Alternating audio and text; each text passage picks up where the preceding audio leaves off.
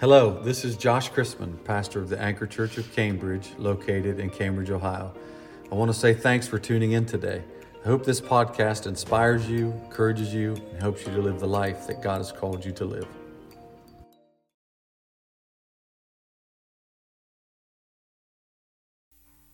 And we'll read, we'll start reading at verse 1. Amen. I have had something been on my spirit for a week or so, and The word of the Lord is good. Somebody say amen. 1 Samuel 30, and we'll start reading verse 1.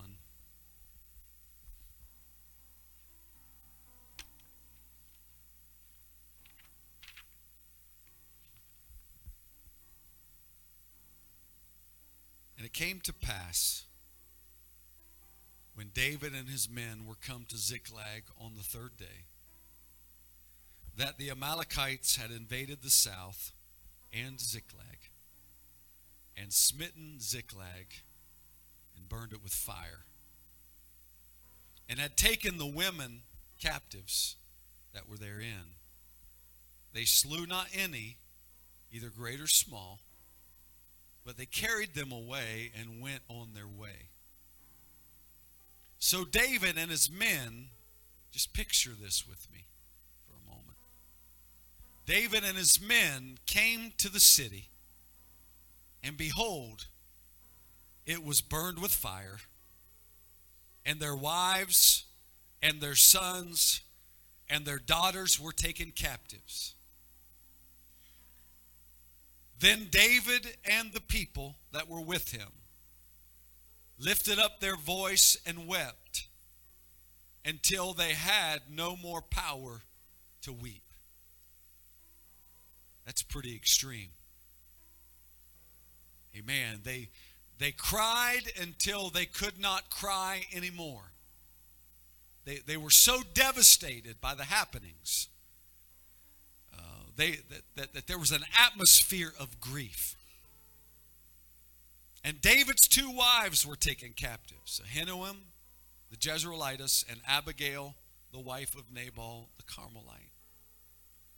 And David was greatly distressed for the people spake of stoning him, because the soul of all the people was grieved, every man for his sons and for his daughters. But David, somebody say, but David encouraged himself in the Lord his God.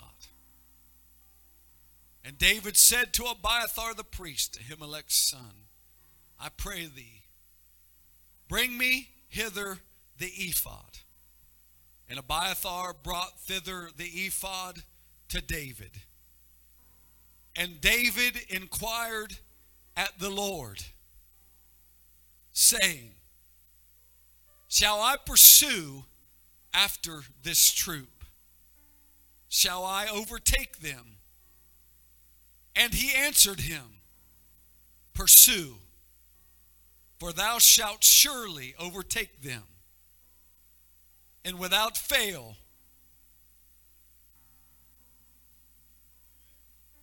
somebody say it with me recover all. I'm going to preach to you this morning on this subject. Take it back. Amen. Take it back. Why don't you lay your Bibles down? Lift your hands to the Lord this morning. Come on, everybody in the building, ask the Lord to speak to you today. Lord, I need to hear your voice, God. I need direction, Lord, for my life, Lord. God, I, I need you to lead me. I need you to guide me, Lord. I need you to speak in this house, God, in the name of Jesus. I pray that you would say what needs to be said, Lord. Do what needs to be done. God, I pray that you would move in whatever capacity you deem necessary to bring your will to pass. God, I pray that every eye would be a seeing eye, and every ear a hearing ear, and every heart an understanding heart. Take us beyond ourselves, Lord, for just a few moments. Let, let divine revelation set upon us today. Let your anointing set upon us today, God. In the name of Jesus, we pray. God, I want you to clap your hands to the Lord. He's worthy. Hallelujah. Hallelujah. You can be seated in the presence of the Lord.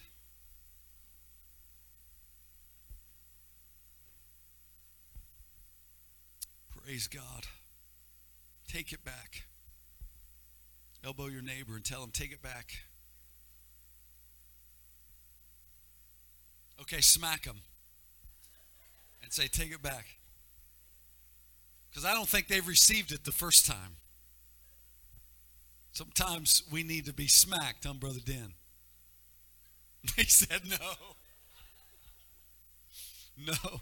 Maybe when I was a little bit younger, I needed to be smacked, but wisdom teaches us how to listen and be obedient the first time. Somebody say amen.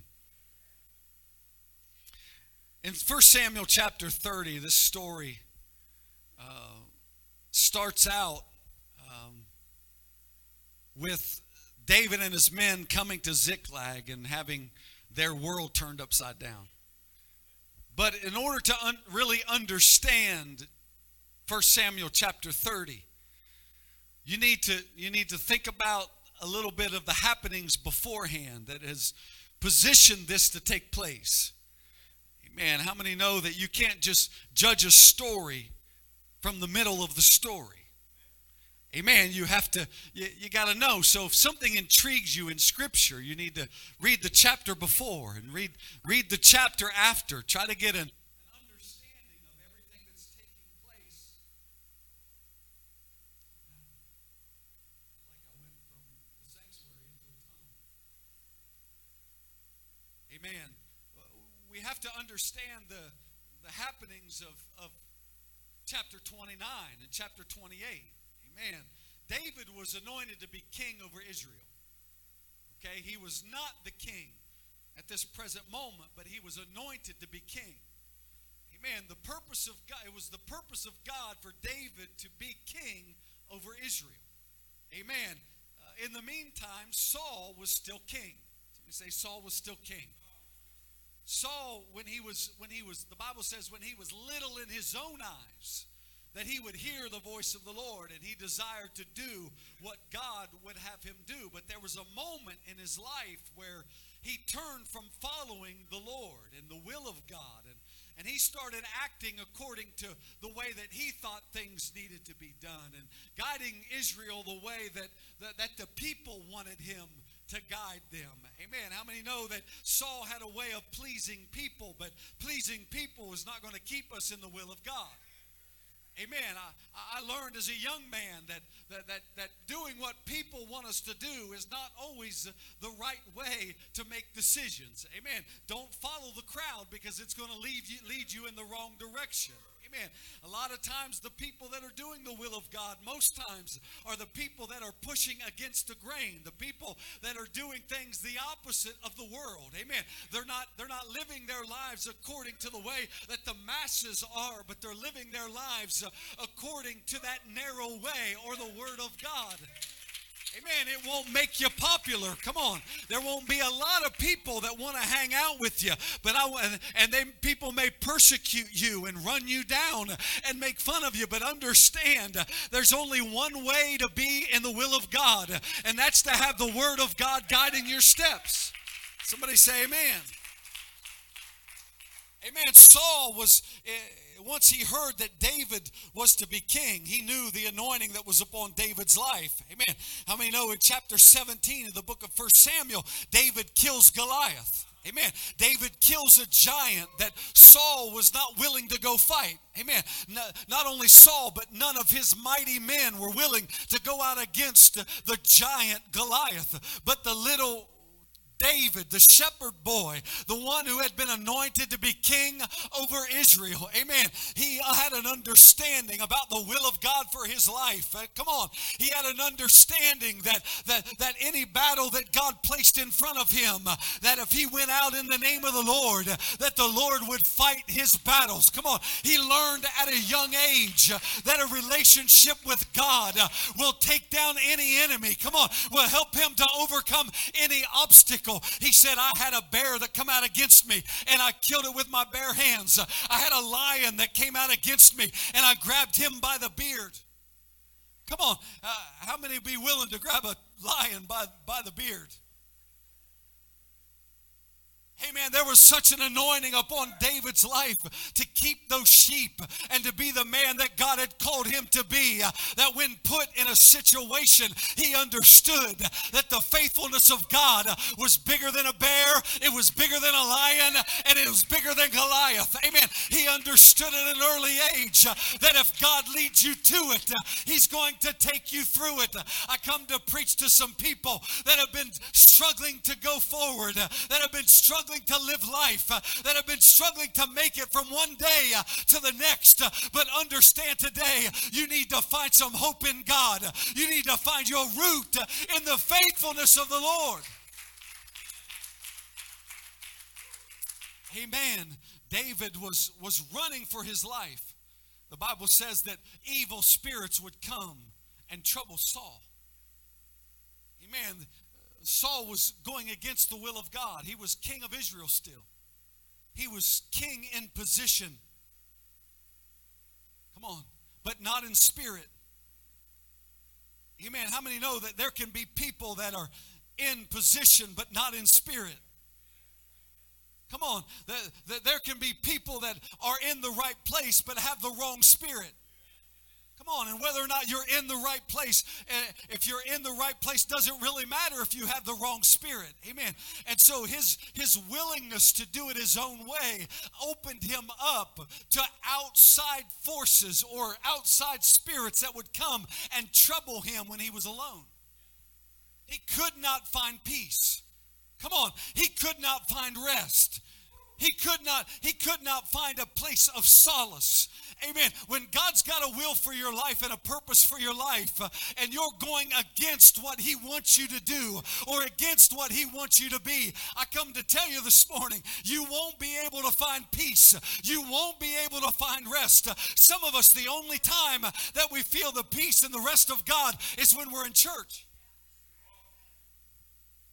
Amen. He would call for David. David was an anointed player of the harp. David would play the harp and he would write songs. Come on, he would write he, he would write songs that came directly out of his heart for God. Amen. Spiritual songs, singing songs unto the Lord. He was anointed of God and he would come and play the harp and sing. And the Bible says that the evil spirits that were troubling Saul would leave. Come on. The only rest that Saul could find was in the presence of an anointed shepherd boy who would pick up his harp and play those songs and sing the songs of Zion, sing the songs of hope, and sing the songs of faith, and sing the songs of the love and the faithfulness of God. And in those moments, Saul would be able to find relief. But how many knows that that relief don't give you get you any good if you can't get it for yourself?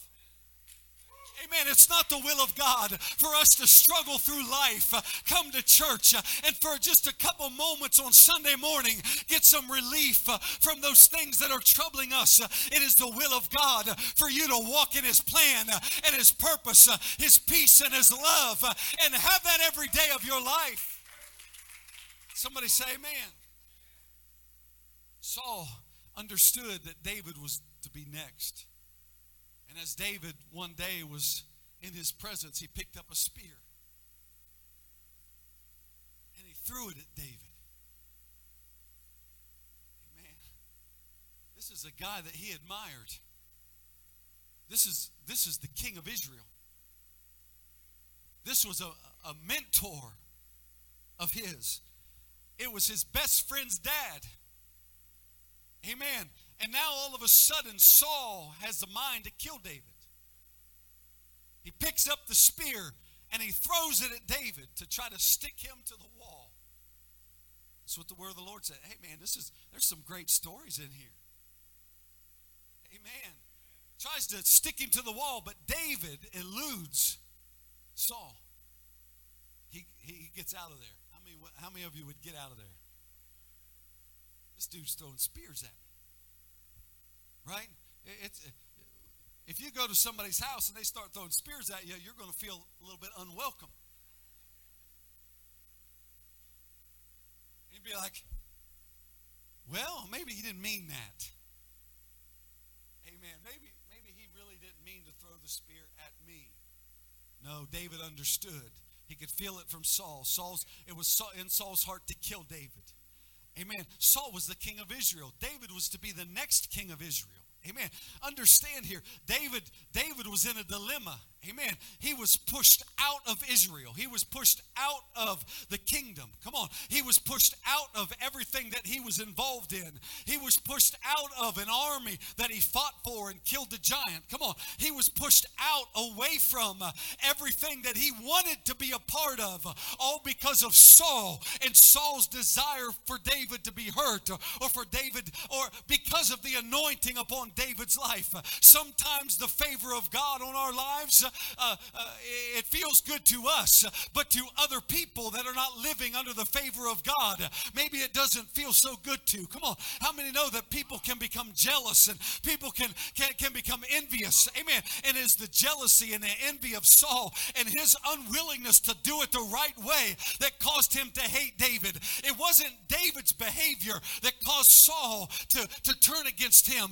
It was Saul's heart that caused Saul to turn against him and to push him out and away from everything that he loved. Imagine for a moment David, amen. He's he wants to be a part of the armies of Israel, but he can't. He wants to be in the tabernacles of Israel, but he can't. He wants to worship the God of Israel with the people of Israel, but he can't because there's a king in Israel that hates him. There's a king in Israel that don't respect the call of God and the anointing upon his life and wants his life. Come on. He is pushed out, uh, living in deserts, uh, living in caves, uh, sleeping in ditches, uh, covering himself up, uh, hiding from those uh, that are trying to destroy his life. Amen. David lived through some of the worst circumstances that a, that a man could ever live through, living in caves. Come on, hiding from the armies of Saul, running and hiding. Uh, uh, there were three opportunities for David to kill Saul, but he said, I will not touch God's anointed. God put him in place uh, and God will remove him. I will not raise my hand uh, against a man that God has put in place. Uh, understand the integrity of David's heart, uh, his willingness to do the will of God, even in the middle of dire circumstance and situations. I want to tell you today, uh, when you go through situations that are beyond your control, it is the dependence upon God that's going to get you through.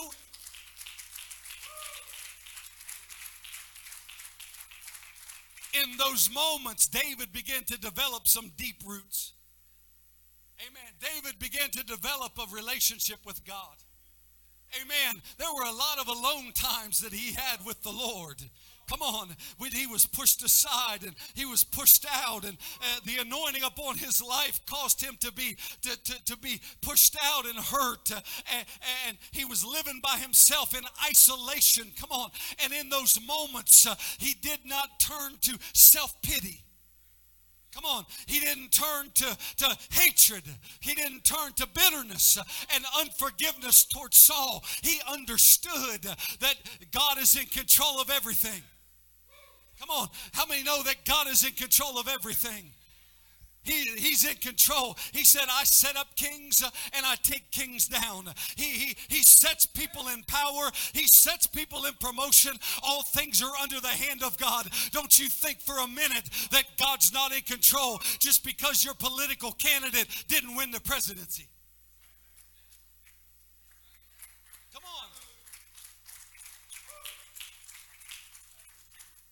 Just because the guy I voted for didn't win, I can't get a get, get bitterness in my spirit and think, well, God's not in control. They cheated, they did this and they did that. How many know that God's in control? He's in control of all things. Nothing happens without him. Amen. He need he knows what needs to happen for his will to come to pass. And if he knows what needs to happen in the United States of America, he knows what needs to happen in my life, in my situation. Come on, in my family. I got to learn to trust God regardless of what it looks like. David had been through some stuff. Amen. As he's living in the cave, all these men start coming to him. These guys that are on the run, guys that are not welcomed in the courts of the king. Come on.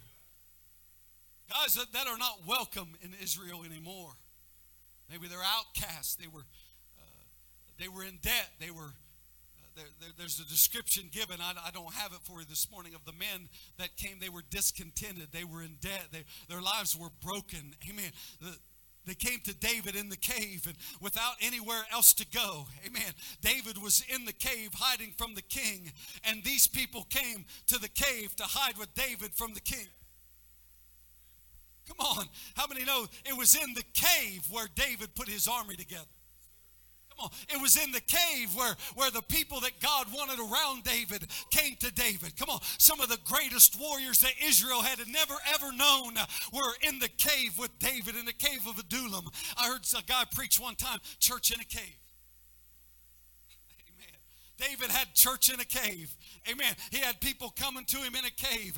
He couldn't turn them away. He just welcomed them because he understood what it was like to be a, a stranger. He understood what it was like uh, to be pushed out. He understood what it was like to not be a part of what you wanted to be a part of and had the heart to be a part of it. I want to tell you, God's in control. God's in control. God's in control.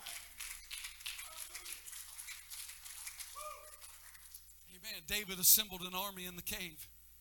He had over 600. Somebody say 600 men. Amen. That came to serve with David. He put together a band of warriors that the, the, the armies of Israel probably looked down upon. Rags and tatters of people that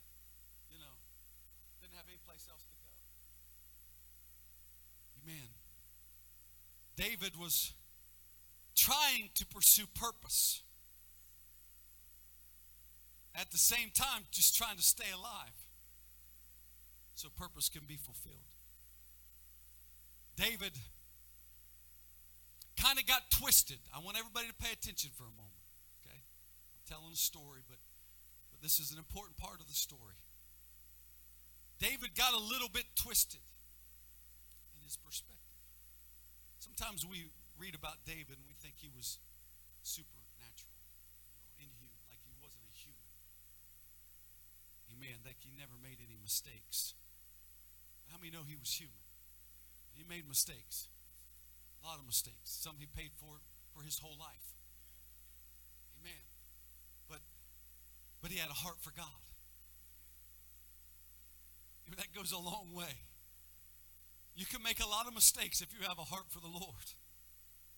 Amen. He had a heart for God. And he kind of developed this perspective that Saul was against him and he couldn't be a part of Israel's armies, even though he wanted to be. He was a warrior, he had his own army. He began to, to side with the enemy. He, he began to to draw alliances with the enemy. He became an ally to the king of the Philistines. And we know that David killed Goliath, which was a Philistine. Amen. We know that he, he from a, his childhood, he understood that the Philistines were the enemy.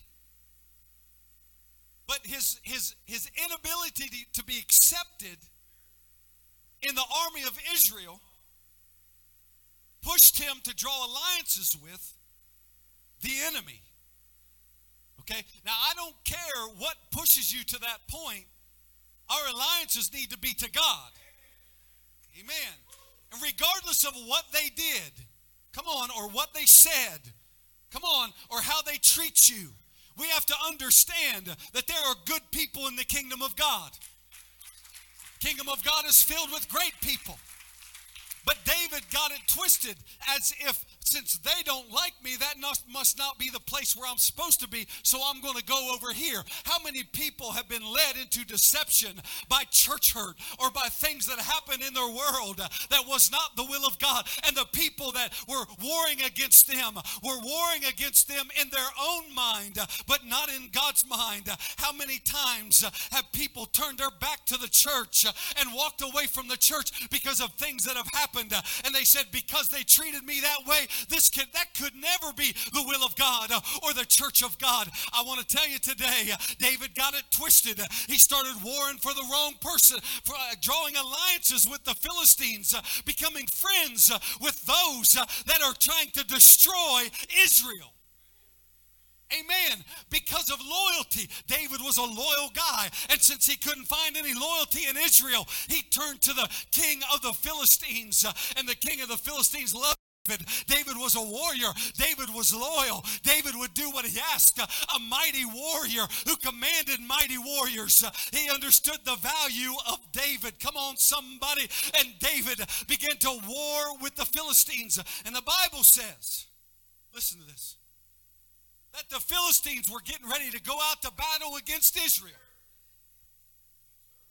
And David said, Sign me up.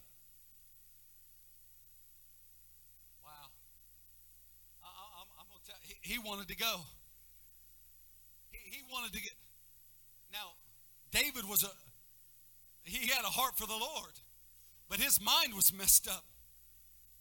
Come on, he had been running for so long. He had been hurt for so long. Come on, that, that he, he forgot who he was fighting for and who he was fighting against. He forgot where he belonged. Come on, he forgot uh, uh, whose he was. He forgot uh, that he was an Israelite and that he was a Hebrew. The Bible says that the Philistines were like, uh uh-uh. uh Hold on a minute. I know this guy. There ain't no way I'm going out to battle with him. So in the middle of the battle, he can turn toward he can turn his back on me and fight against me, right? Which that that that, that might have been in the heart of David. You know, because once he saw the people of Israel being destroyed, they said, No, no, we, we don't want you. All right, you're one of them. So let, let me get it straight. He didn't fit in Israel. He didn't fit with the enemy. Come on, somebody. I guess I just fit nowhere, right? I, where do I fit? I don't fit in Israel. I, I don't fit. I don't fit with the enemy. Even the enemy could see the favor of God on his life. Come on. Even the enemy didn't want any part with David. Amen. We'll, we'll, we'll try to destroy you, David, but, but uh, uh, uh we're not going to fight with you. allegiance lies. Amen. So David is in a situation where he loses his focus. He loses sight of what's most important. I'm trying to get there. Amen. He loses sight of, of whose he is and who he belongs to. Amen. How many know trouble can cause that? Amen. You can go through a lot of trouble in your life and you can forget a lot of things. Come on, you can lose a lot of things. You can lose a little loyalty to God. You can you can lose a, a, thought of who you are and who you belong to and how you were brought up because of life and its troubles and what you got to go through to try to survive. Amen. David was confused in his mind about where he belonged. He was confused about what army he was supposed to be fighting for, and even the enemy would not allow him. Come on, David uh, lost his focus. He stepped away from where he was supposed to be and what what he was supposed to be doing. And when you do that, it makes you vulnerable.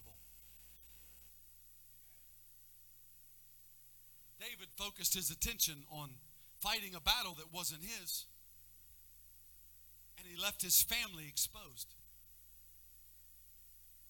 Amen.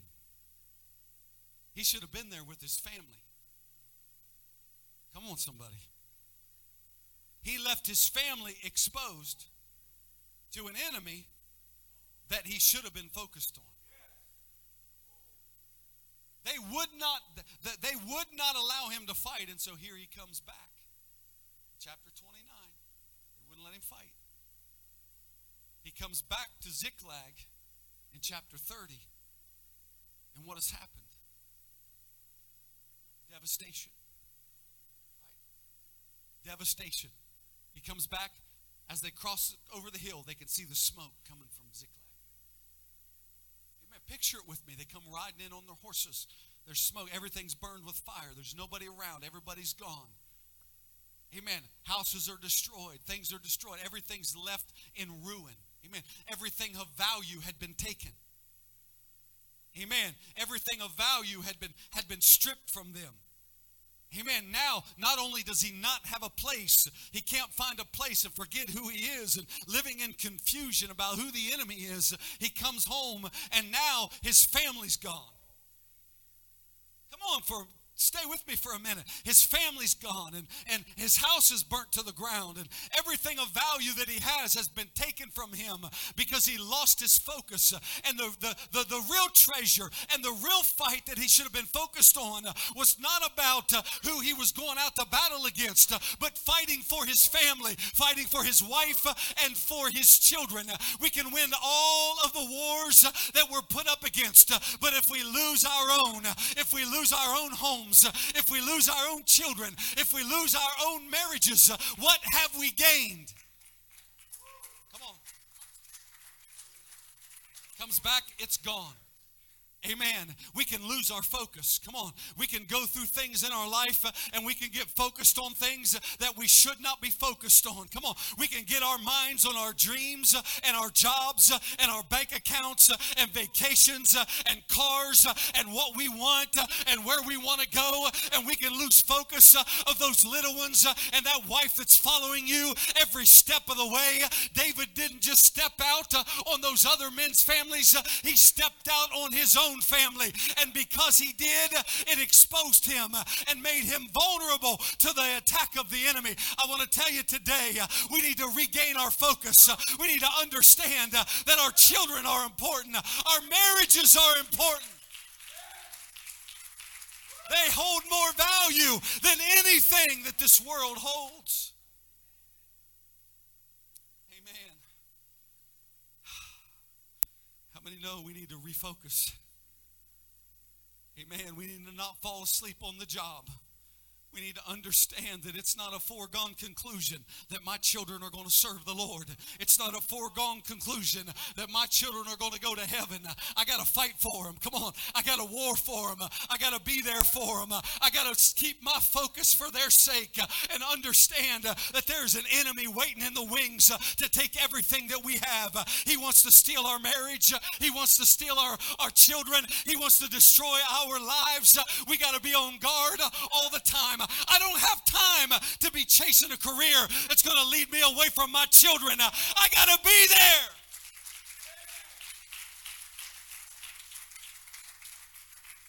Come on, I'm going to be there in prayer meetings. I'm going to be there in worship services. I'm going to be there in the altar when the Lord's touching their lives. And I can crawl into that altar with them and pray for them and help them. They need us more now than they ever have. If I could preach to you for just a moment, uh, I know you got aspirations. Uh, I know you got dreams. Uh, I know that there's something driving you, but you need to keep your focus on what really matters. Uh, keep your focus on the things uh, that are truly have value in this life.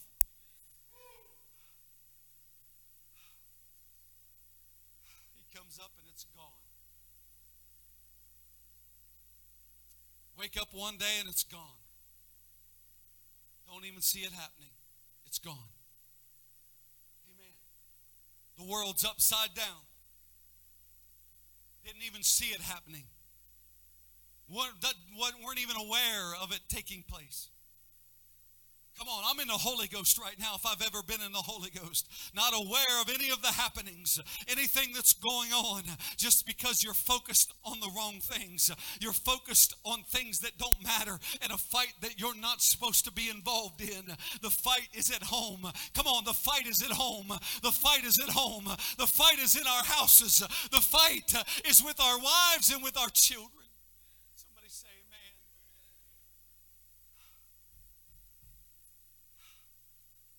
gone, burnt to the ground. Amen. Uh, wrecked. Everything's wrecked. Everything's destroyed. Have you ever been there? Some people have been there. They understand what it means when it's been burned with fire. You know, when things have been burned with fire, they can't be saved. They have to be rebuilt. Amen. They got to be rebuilt from the ground up. Amen. God will help us rebuild, won't He? David stumbles into this city, falls on his knees, weeping. That's what we do when we don't know what else to do. That's when we're overwhelmed in every area of our being. We weep. We don't have the words to say, we don't have the prayers to pray. We're overcome with emotion. We weep. They begin to weep with all their hearts. The Bible says that they wept till they had no more power to weep. They exhausted their strength on grieving. Amen. They exhausted everything that they had on grieving over what had been taken. Amen. What they had lost. You know, too many of us, we've grieved long enough. Amen. How many's ever lost anything? Amen. I've lost things that I couldn't get back. Amen. Lost things that were really, I, I didn't know how I lost them. I just lost them. Some things we need to lose, some things we need to hold on to. The problem is losing the things we need to hold on to. Come on. He lost, and, and there's no plan to get it back. He's grieving. They're grieving in their spirits. Amen. But you can be so overtaken with grief that it paralyzes you from being able to change anything or do anything about it. Amen. And there's never a situation in our lives we have to realize that God can't do something about it. Amen. Uh, there, there's never a situation that's too far gone, or a situation that's too lost, or a person that's too lost, or a relationship that's too far gone. How many know that God is a miracle working God? He can do anything. Amen. There's nothing that He can't do. Come on, somebody. David, the Bible, the Bible says that they, they were grieved, and they, their grief turned to anger bitterness. Now, all of a sudden, they're trying to figure out somebody to blame. And they turn to David because he's their leader. And he heard some, some rumors about the camp. They're fixing to stone you, dude. You, bet, you better run for your life. They're, they're fixing to turn on you. Amen. They were going to stone him because of what happened to them on, somebody. Many's ever been there? It's always somebody else's fault. Amen. But David, Bible says David encouraged himself in the Lord. But David encouraged himself in the Lord. What does that mean?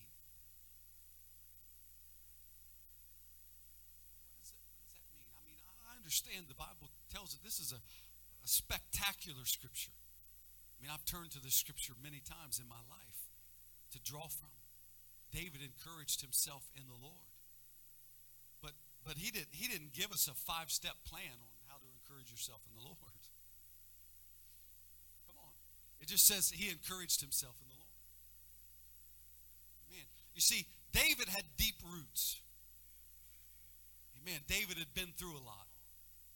He, he, he had been through a lot of situations. He had been through things that he thought he'd never recover from, but, but recovered. Amen. He, he'd been through fights in his life where he thought he'd never be able to win, but he won. Come on. He had been through things in his life where if it hadn't been for the Lord, that, that was with him, he never would have been through it. How many's ever been there? Amen. When you go through things in your life, it deepens your relationship with God. Come on. When you go through things in your life, it gives you something to draw from.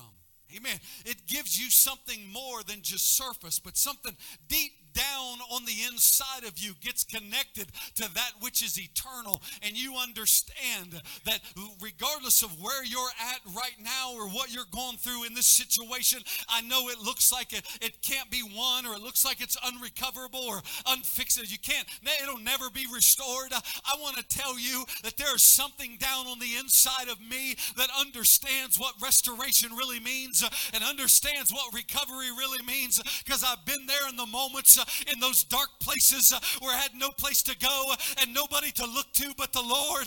And He was there and He was faithful and He lifted me up uh, and He established my goings. Somebody say, Amen. Amen. David developed deep roots. I read an article just recently about trees. You know, trees are, I love trees. We'll be traveling somewhere and I'll see this ginormous tree. And I'll tell the kids, man, look at that tree. I want to take pictures by trees. I want to be close to those big trees. I understand what they've been through. Amen. What they've, if, if those trees could talk,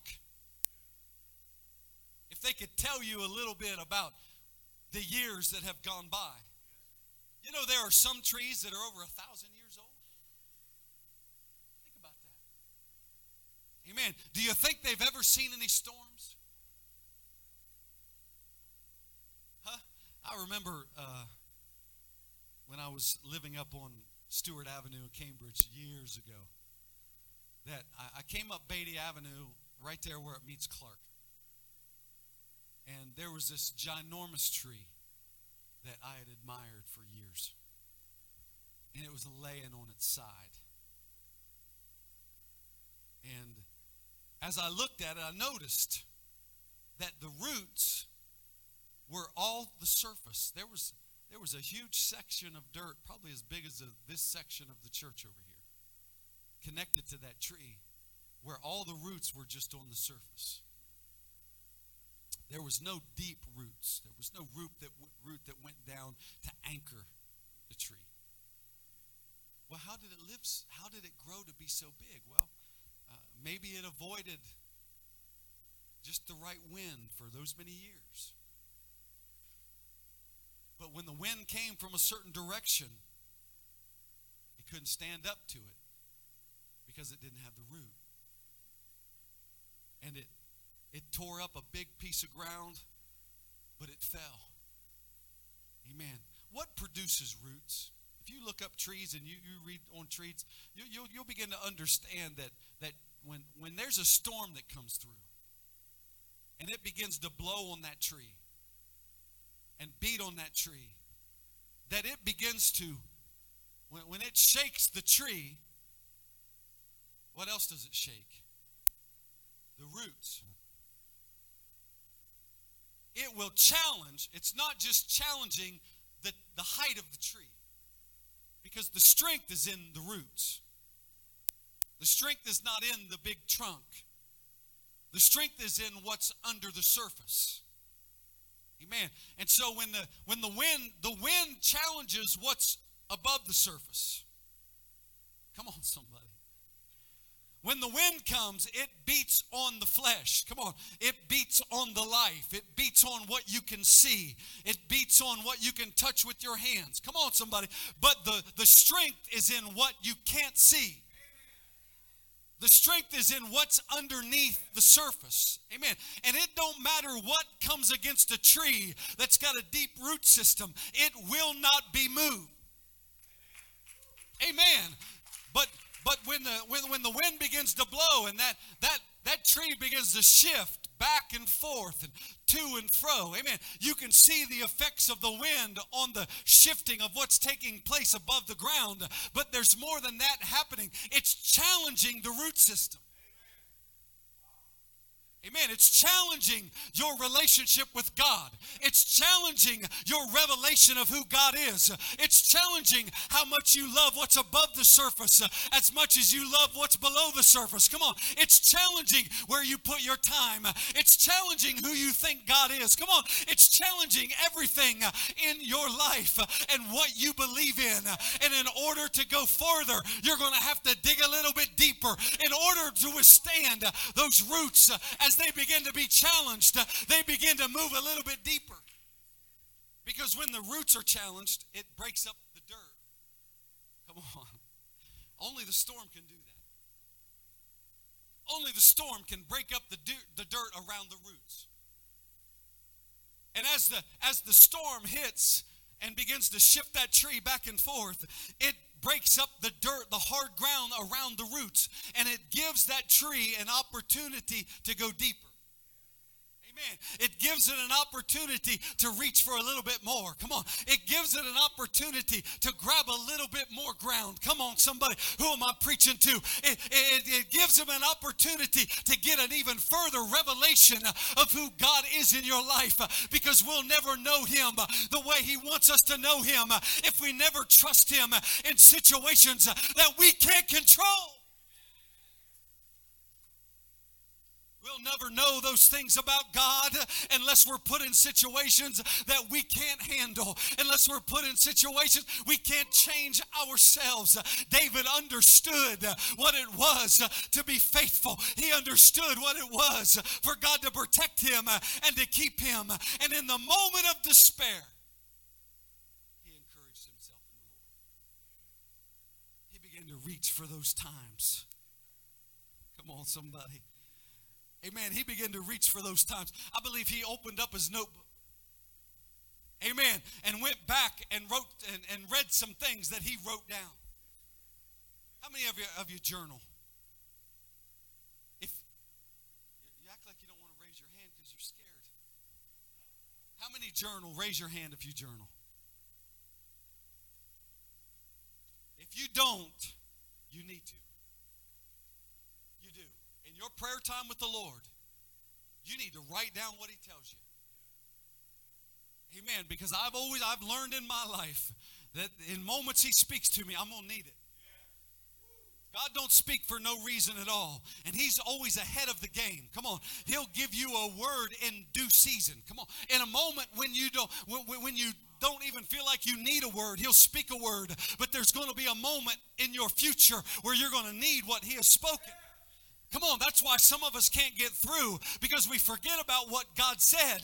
But if we write it down and we get it in our hearts and say, This is what God said about me, there's no way I can forget in a moment of despair or in a moment of struggle what He said about me because I've got it in my heart. He spoke it to me. It's part of me now, it's part of my root system. It's not just a word, it's not just a phrase, it is part of who I am.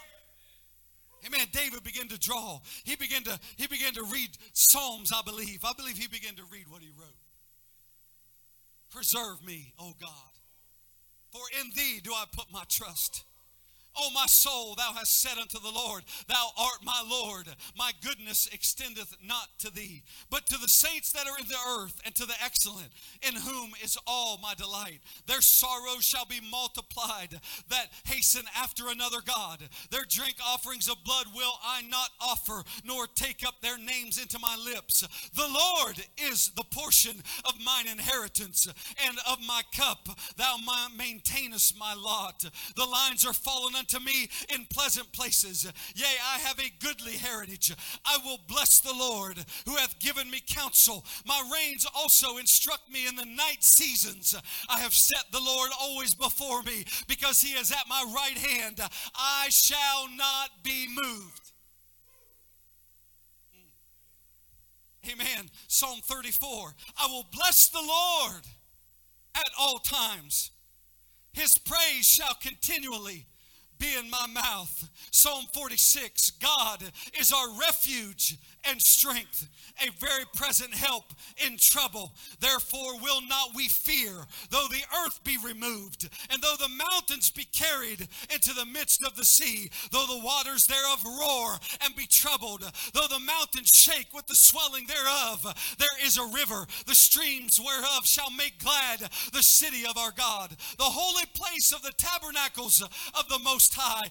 God is in the midst of her. She shall not be moved. God shall help her and that right early. How many know that when David began to encourage himself in the Lord, he began to draw from past revelation, he began to draw from past experience what he'd been through, what he had written down, what he understood and knew about God. You can't forget what God has done for you in the past. You'll never make it through the now. You got to bring to remembrance today those things that he's done for you in your past.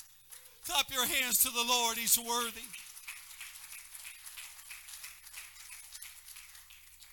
He encouraged himself in the Lord. He couldn't draw from the people around him. Come on. He couldn't draw from uh, the people he was fighting with. They were ready to kill him. How many know that, that, that there are times in our lives where we can't get what we need from people? We got to get alone with God and we got to do our best to encourage ourselves in the Lord. Come on. How many know that we can't get we can't get by ourselves and moan and groan and have a pity party? Amen. I talked to a guy the other day. I said, "How you doing?" He said, "Can't complain." I was like, "Well, it don't do any good anyway, does it?" Nobody listens. Amen. How many know that we need to get by ourselves with the Lord and we need to encourage ourselves in God? When you get in the presence of the Lord and you begin to lift up the name of Jesus and praise Him for where He's brought you from, all of a sudden your perspective begins to change. Amen. After that, He said, Bring me the ephod. Bring, bring me the ephod.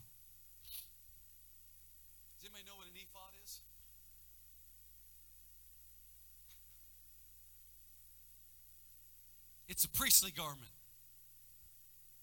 He, he went to Abiathar the priest and he said, Bring me the ephod. Bring the ephod. We need the ephod. The ephod was the priestly garment, it was the garment that the priest put on. It was a representation of holiness, it was a representation of purification, of being in the position of asking of the Lord. Amen. It was a it, it was a it was a, it was the representation of pure motives. Come on. It was a representation of purity of heart. Amen. It was a representation that I had a right in order to ask something of the Lord, they had to be wearing the ephod. How many times do we go to God and we want him to fix something not for his benefit or what he wants but for our benefit? Amen. We want him to do something for our benefit. Amen. We go to him with our motives, with, with our reasoning, what we want, what we desire, uh, where we want to go. Amen. We already have set in our minds where what we're going to do. Somebody say amen. And we're just waiting for confirmation of what we want to do to go do what we want to do. You know, you, you can get confirmation from a lot of places. Amen. You can, uh, if you have it in your heart to, to go against the will of God, there will be somebody to confirm it for you. Come on. You got to be careful what voices you listen to. Amen. But it's more important, I got to worry about the condition of my heart. Because if what I'm going through don't drive me to a place where I'm I'm sincere with God and I truly want what God wants out of this situation, I might as well not even ask. On. Amen. I got to have a, I got to make sure that I'm putting on the ephod. Come on. A, a, a purity of heart, a, a, purity of motivations. And uh, uh, God, I, so there's times where I'm praying and I say, Lord, purify my motives. Come on, if I'm if I'm wrong in this, show me that I'm wrong in it. I want a heart after you. I want to do what you want me to do. I want to handle this the way that you have desired.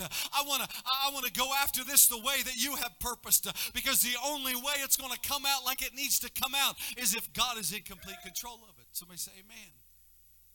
He put he brought the ephod. The ephod represents divine holiness, direction of the Lord, the oracle of God. When your motives are right, God will speak. When your heart's pure before Him and sincere, sometimes finding sincerity is very hard. Man, sometimes finding true sincerity. He said, They that worship me shall, shall worship me in spirit and in truth. And you look up that word spirit, it means sincerity. Means sincerity and truth. What does it mean to be sincere? Truly sincere. How many's ever went to God and said, God, give me a million dollars? I promise I'll pay my tithes. I'll bless the church in Jesus' name. We're sitting there like statues. Come on, my heart's right. Bless the church. Amen. I'll give them their 10.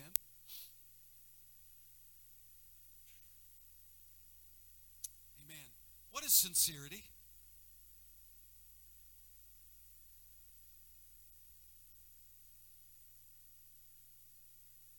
Sincerity is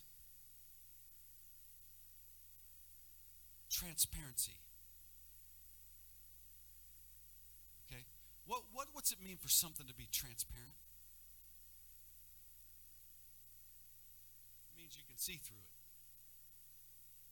That window back there is transparent. I can see through it to what's on the other side of it. That one there is not. What, what would be the definition of this one? It's shadowed, right? Amen. It's it's it's covered. It's it's obscure. It's questioned. Amen. It's not it's not completely open. Come on. A little bit of light can get through, but just a little bit of light. Amen. In order to truly reflect the light, it has to be transparent. Come on. Something that's transparent you can see through. Have you ever met anybody you could see through? That, that, that, that they're, they're honest, they're sincere, there's, there's no ulterior motive when you when you talk to them. Uh, there, there's no reservation, or, or you, you don't have to hold anything back. You just feel like you can trust them because they're transparent. Amen. They're they're sincere. Their hearts are sincere. Amen. There there's a there's a reflection when you're when you're transparent. You have the ability to reflect light. Okay.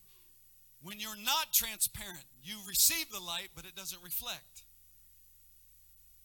Come on, you can receive light, but you just can't reflect it. Amen. We, in order to, to, to, to, to truly walk in the will of God, you got to be sincere. Amen. When you come before the Lord, you got to be 100% sincere in what you want and what you desire. Amen. With all of your heart. God, God will speak to you. God will show you the way. God will help you. Amen. In every situation, if you come to Him sincere and broken before Him, He will not turn you away. It's in those moments that we come to Him.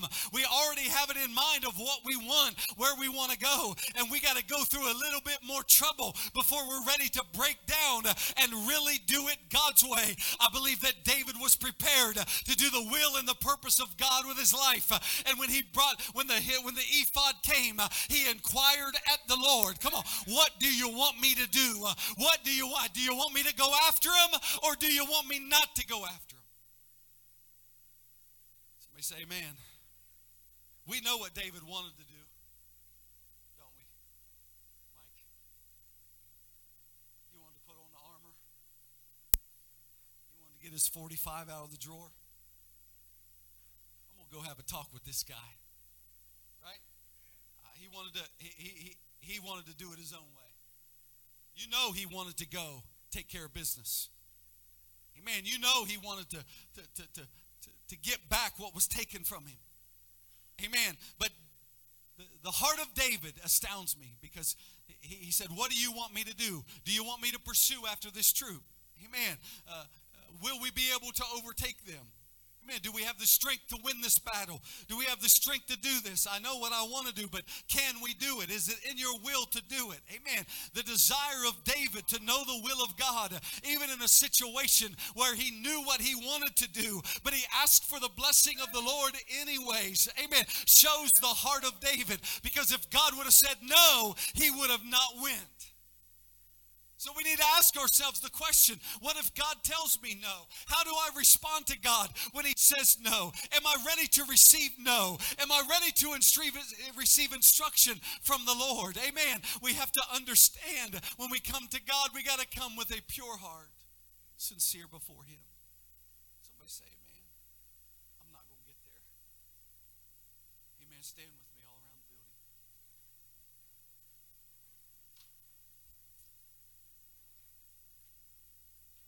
he didn't.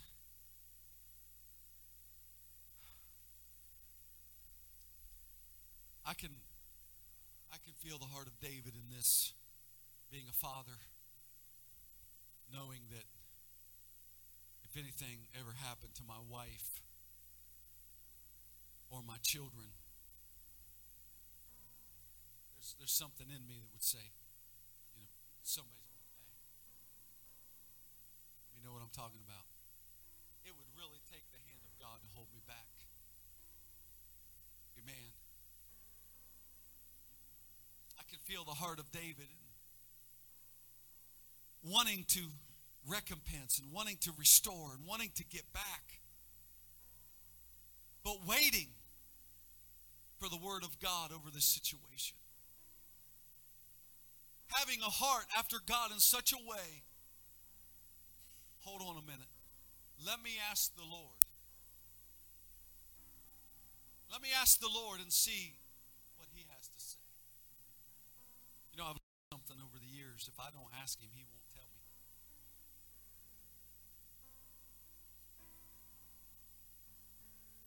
But it's in those moments that I ask when I receive from the Lord and I'm like, wow, I wish I wouldn't have asked.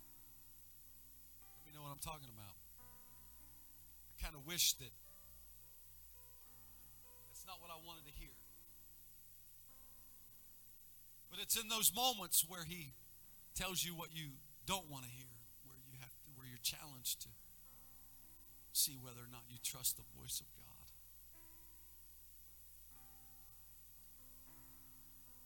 Saul lost his kingship.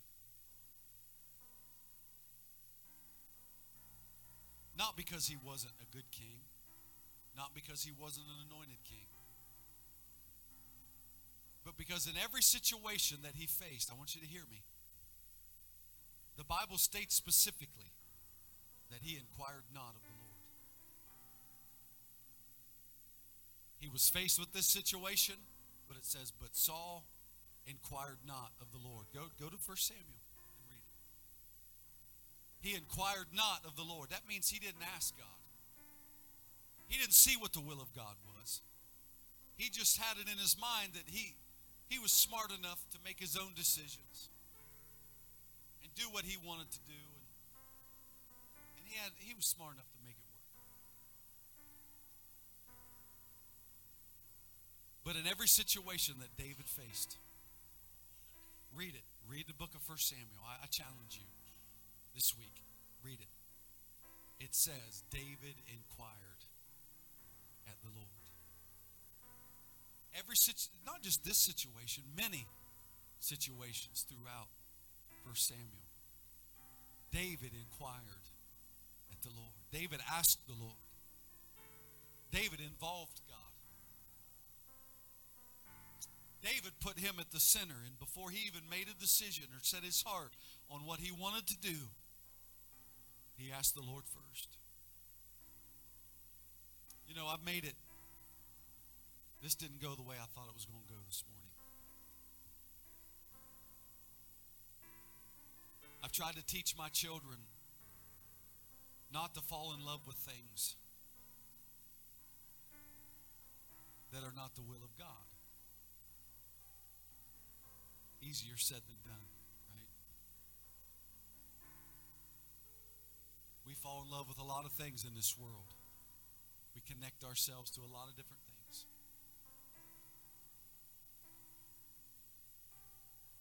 The only way to keep yourself from falling in love with something that is not the will of God is to put God at the center.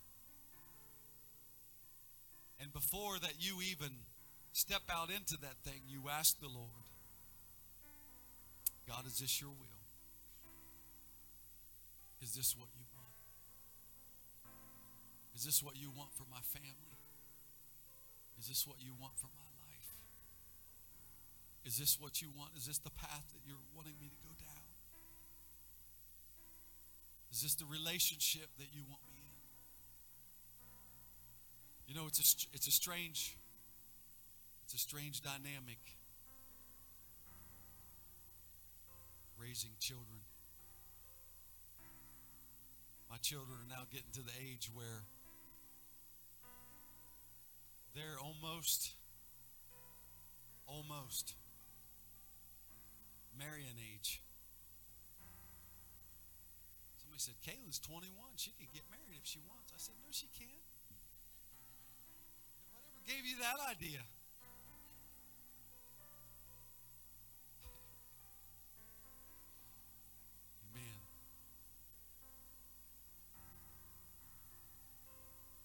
We were at, uh, I'm just going to tell you this story and then we're going to pray. We were at Bridge Day in West Virginia, the new River Gorge Bridge a couple years ago. And these crazy people were jumping off the bridge. And they're packing their own parachutes. And some of them were jumping off. And the guy in the front would pull his cord, but the or the guy in the back would pull his cord. The guy in the front, the guy, the guy in the back would hold his parachute for him.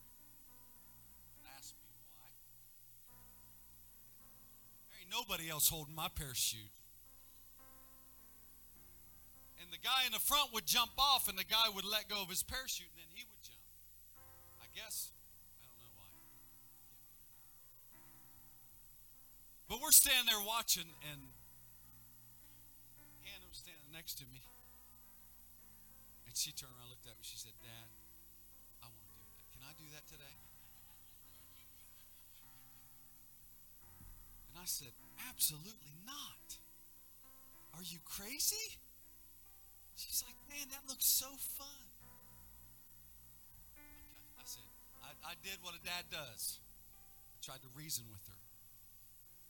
I said, Okay, so what would you do if you jumped off that bridge and your parachute didn't open? She said, Well, I'd pray. And I said, No, no, no, no, no, no, no, no, no. Hold on a minute. You got that out of order. You should have prayed first. Because if you prayed first, God would have told you not to jump off the bridge. and saved you a whole lot of trouble. Come on, who am I preaching to? We get in relationships, we fall in love with people, and now all of a sudden you find out it's not the will of God, but now you're struggling to, to get over your emotion and your love for that person without knowing that it's the will of God first. Come on, this is important.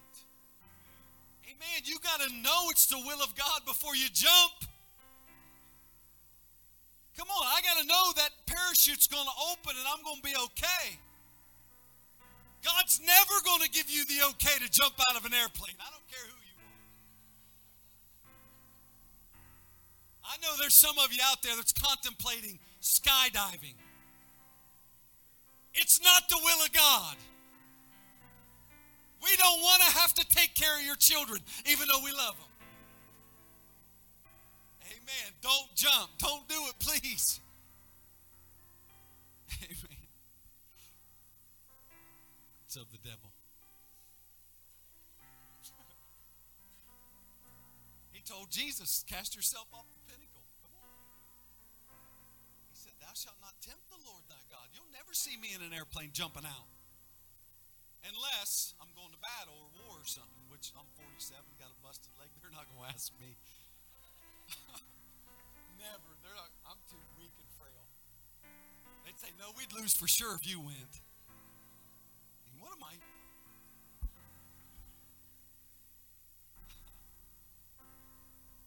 Amen. We need to ask the Lord. Somebody say, ask the Lord. Now, now we can sit here this morning and we can act like that this don't apply to us. Because I'm David, I always ask the Lord. It's even the little things. Even things that that you think don't really hold any value or don't don't really have any substance to it.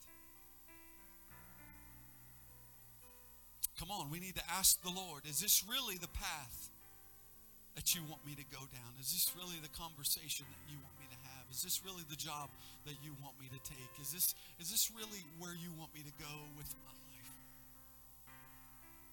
And if you set your heart to know the will of God, he'll make perfect. He'll make it perfectly clear to you. He'll let you know for sure. Somebody say amen. Why don't we lift our hands to the Lord this morning? God, we're thankful, Lord, for your presence. Thankful for your word, God. Lord, I pray that you would move even right now, God. Lord, in this service, God, touch somebody's heart. God, get us back on the right path, Lord. God, we may have lost our focus even for a few moments, Lord, but God, the things that have happened in our life, they are recoverable. God, I pray, Lord Jesus, that you would touch, that you would move, that you would change. In the name of Jesus, I pray. Every one of us have decisions to make, things that we're going through, things that we're facing. Why don't we come? Why don't we spend a little bit of time with the Lord today and say, God, I want to do it your way, God. I want to walk the path that you have prepared for me, Lord. I want you to say what needs to be said, even if I want to jump, Lord, and you don't want me to. I pray that you would stop me, God.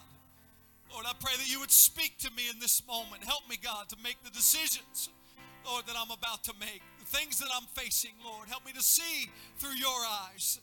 Help me to see through the call of God that's on my life. Help me to see through your perspective where you want me to go, what you have planned. What you have purposed. Go ahead and sing. Come on, lift your hands to the Lord.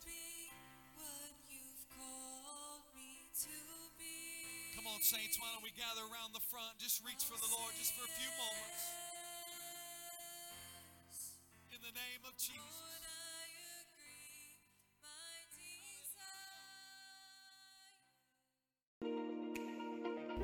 Thanks again for listening to the Anchor Church of Cambridge podcast. If you enjoyed it, make sure you subscribe so you can keep up with our weekly sermons. If you are in the Cambridge area, we invite you to join us on Sundays at 11 a.m. Again, thanks for listening, and we hope to see you soon.